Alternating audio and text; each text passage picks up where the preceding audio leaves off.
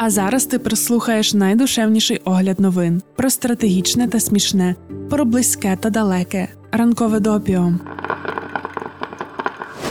П'ятниця, 16 вересня 2022 року. Ранкове допіо. Випуск 84.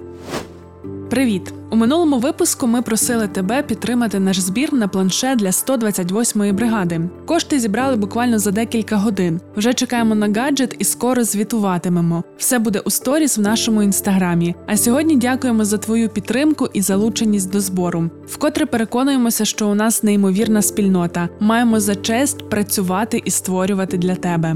84-й випуск ранкового допіо ми розпочнемо із огляду розслідування про приватні хасидські школи в анклавах Нью-Йорка. Його здійснили Еліза Шапіро та Брайан М. Розенталь для The New York Times. Протягом більш ніж року вони опитали 275 людей, переклали десятки документів мовою ідиш і проаналізували мільйони рядків даних. Що ж зацікавило Шапіро та Розенталя у цих навчальних закладах? Хасидська єврейська громада керує цілою низкою шкіл Нью-Йорка, зокрема однією з найбільших приватних у місті. Традиційно управління здійснюється спільнотою на власних умовах, ніякого зовнішнього контролю. У 2019 році сталося дещо незвичне. Центральна об'єднана талмудична академія Монсі, приватна хасидська єврейська школа з окремими кампусами для хлопчиків і дівчаток, погодилася проводити державні стандартизовані тести з читання та математики практики для понад тисячі дітей. Тестування не здав ніхто. Аналогічна ситуація була і з іншими школами, якими керує хасидська спільнота. Провалені тести бувають і в інших школах, це часто пов'язане із нестачою фінансування, але зовсім інша ситуація в установах, які стали предметом журналістського розслідування.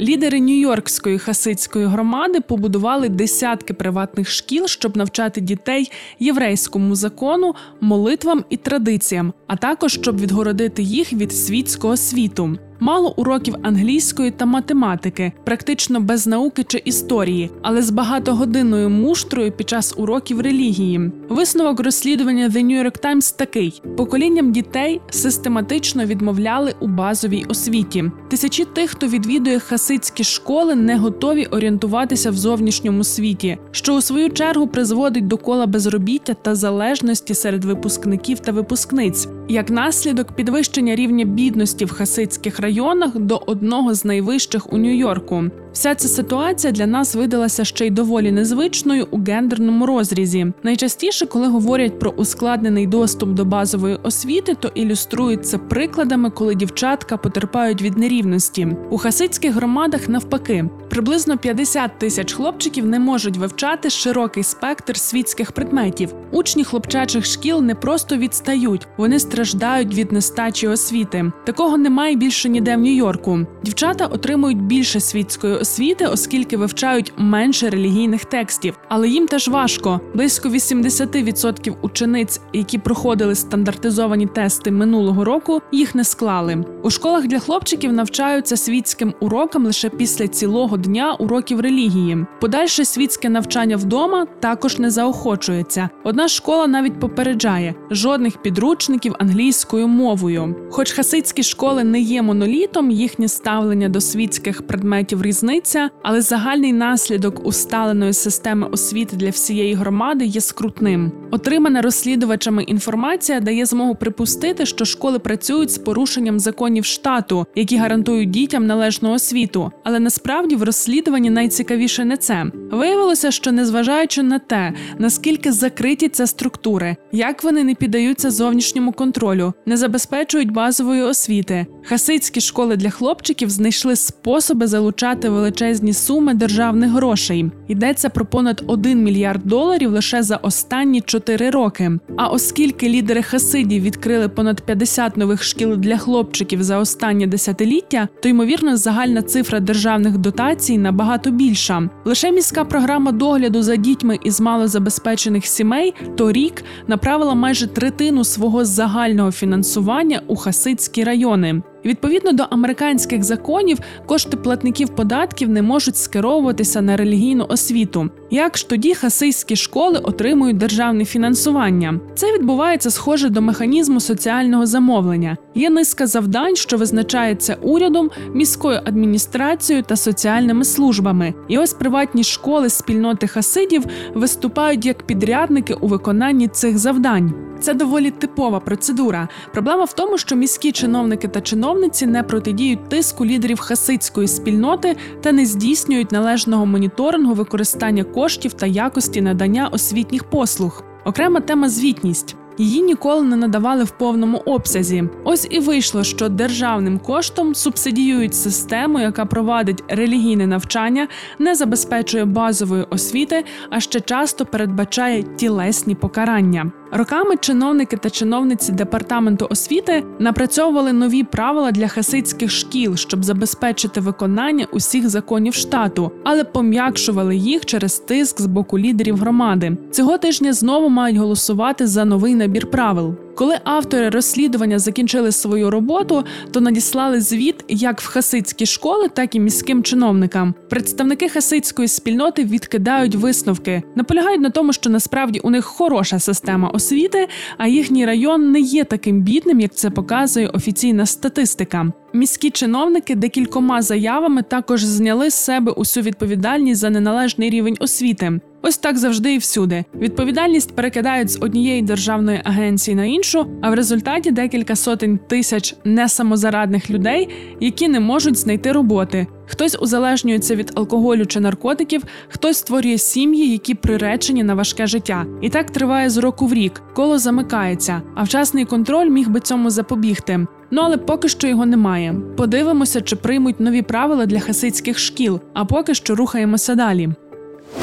Багато іноземних медіа писали про нещодавній документ від американського держдепу, що подає огляд розвідки США. Відповідно до нього, з 2014 року Росія таємно направила щонайменше 300 мільйонів доларів іноземним політичним партіям і кандидатам у більш ніж 20 країнах світу. Таким чином Кремль впливає на політичні події за межами кордонів РФ. Російські кошти вже були передані політичним партіям, офіційним особам і політикам та політикиням. Також у планах країни-терориста перерахувати ще сотні мільйонів з метою здійснення політичного впливу та впливу на вибори. Ймовірно, загальна сума фінансових вливань ще більша, але не всі грошові потоки можна відстежити. Росіяни платять готівкою, криптовалютою, електронними переказами коштів і щедрими подарунками. Вони переміщують кошти через широкий спектр установ, щоб захистити джерело фінансування. Серед установ фонди, аналітичні центри, організовані злочинні групи, політичні консалтинги,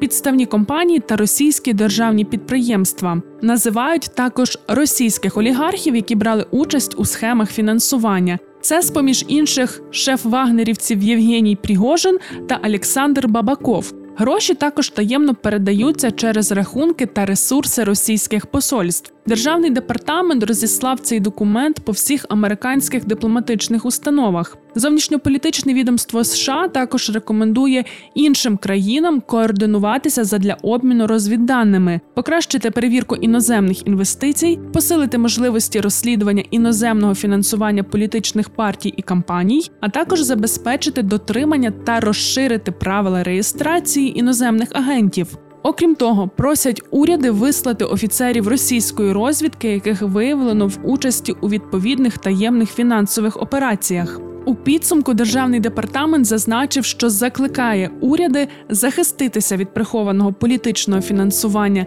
не лише Росією, а й Китаєм та іншими країнами, які провадять таку поведінку. The Washington Post пишуть про те, що у вівторок з журналістами на правах анонімності спілкувався хтось із офіційних осіб. Ця людина сказала, що дані про фінансові вливання Росії частково розсекретили зараз, щоб протидіяти таким впливам у країнах Європи, Африки і, взагалі, будь-де в світі. Це також сигнал тим, хто приймає російські гроші, що це вже не секрет. Таких нечесних політичних агентів можна викрити. Думаємо, тобі, як і нам, допитливо про які країни, персоналії чи партії йдеться. Озвучено мало, але все ж Наразі повідомляють, що дії Росії були виявлені в Албанії, Чорногорії, Мадагаскарі та, можливо, Еквадорі. Джерела The Washington Post також вказали на одну азіатську країну, яку вони відмовилися називати, де, за їхніми словами, російський посол передав мільйони доларів готівкою кандидату в президенти. Також повідомляють, що пов'язані з Кремлем сили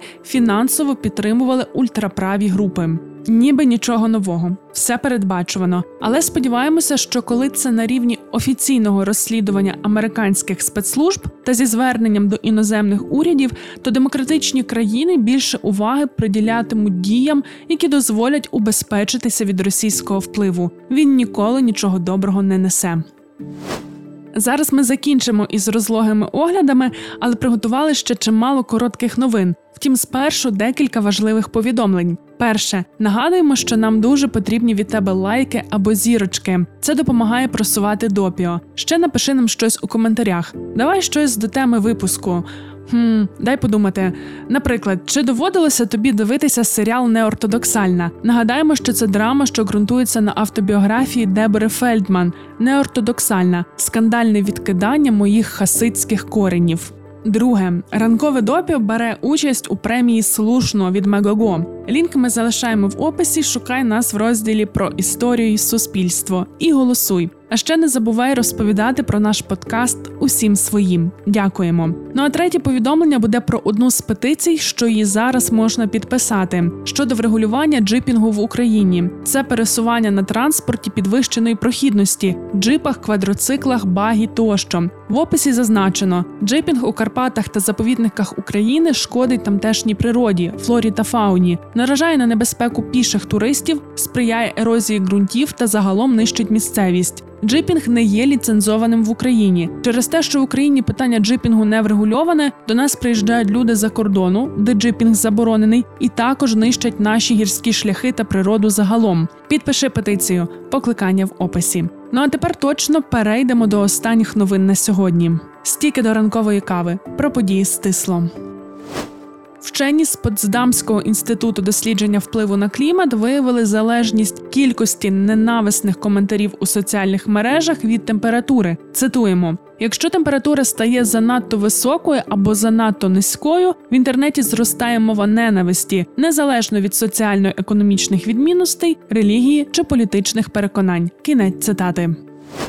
Главам держав, які подорожують до Сполученого Королівства на похорон королеви Єлизавети II, буде заборонено подорожувати приватними літаками та гелікоптерами. Згідно із вказівками Міністерства закордонних справ, які просочилися у медіа, іноземних високопоставлених осіб та їхніх дружин чи чоловіків попросили приїхати комерційними рейсами. Українська студія Starny Games розробила гру Ukraine War Stories, де персонажі цивільні мають вижити в російській окупації, урятувати своїх рідних. В основі гри київська команда використала реальні фото і відео, а також досвід розробників. Зокрема, один зі співробітників студії зі своєю родиною жив у підвалі окупованої Бучі, а російські військові пограбували його дім. Гра містить три візуальні новели, де події розгортаються в Гостомелі, Бучі й Маріуполі. Завданням гравців буде зберегти собі життя й евакуюватися з окупації. Мера французького міста Сент-Етьєн Гаеля Пертріо заарештували за звинуваченнями в тому, що він заплатив 50 тисяч євро за отримання відеозапису сексуального характеру для спроби шантажу. Мер оплатив відео свого колишнього заступника, 57-річного Жіля Артіга, одруженого чоловіка, який має дітей та сповідує традиційні католицькі погляди. На записі Артіг займається сексом з секс-працівницею в Парижі в готельному номері у 2014 році. Про все стало відомо минулого місяця, коли вебсайт Mediapart опублікував інтерв'ю з Жілем Росарі Ленглем, який стверджував, що мер Пердріо заплатив йому за отримання інтимного відеозапису запису. Після того, як солдатів армії КНДР спіймали під час проведення шоу талантів, схожого на південно-корейську телепрограму, центральний комітет визнав це серйозним порушенням дисципліни і наказав провести ретельне розслідування та покарати причетних. Що ж було під час шоу? Нічого особливого, анекдоти та пісні, але все це дуже контрастує з тим, що показують на державному телебаченні Північної Кореї. І оскільки режим династії Кім є параноїдальним щодо впливу південно-корейських лікарської культури, то боїмося, що солдатам тепер буде непереливки. Уряд Угорщини посилив правила щодо абортів. Вони зроблять процес переривання вагітності більш бюрократичним. Вагітним жінкам необхідно буде прослухати серцебиття плоду перед тим, як робити аборт. А лікарі повинні будуть надати звіт, який підтвердить, що це було зроблено. І на цьому ми закінчуємо. Вже готуємо наступний випуск. Передбачаємо, що там буде чимало принадливих історій та важливих новин. На все добре, і скоро почуємося. Ринкове допіо це огляд новин від освітнього центру справ людини у Львові. Про все, що дійсно має значення, ми тобі повідомимо. Щотижня у понеділок, середу та п'ятницю можна читати, а можна слухати. Шукай у Telegram, на SoundCloud, Google та Apple Podcasts.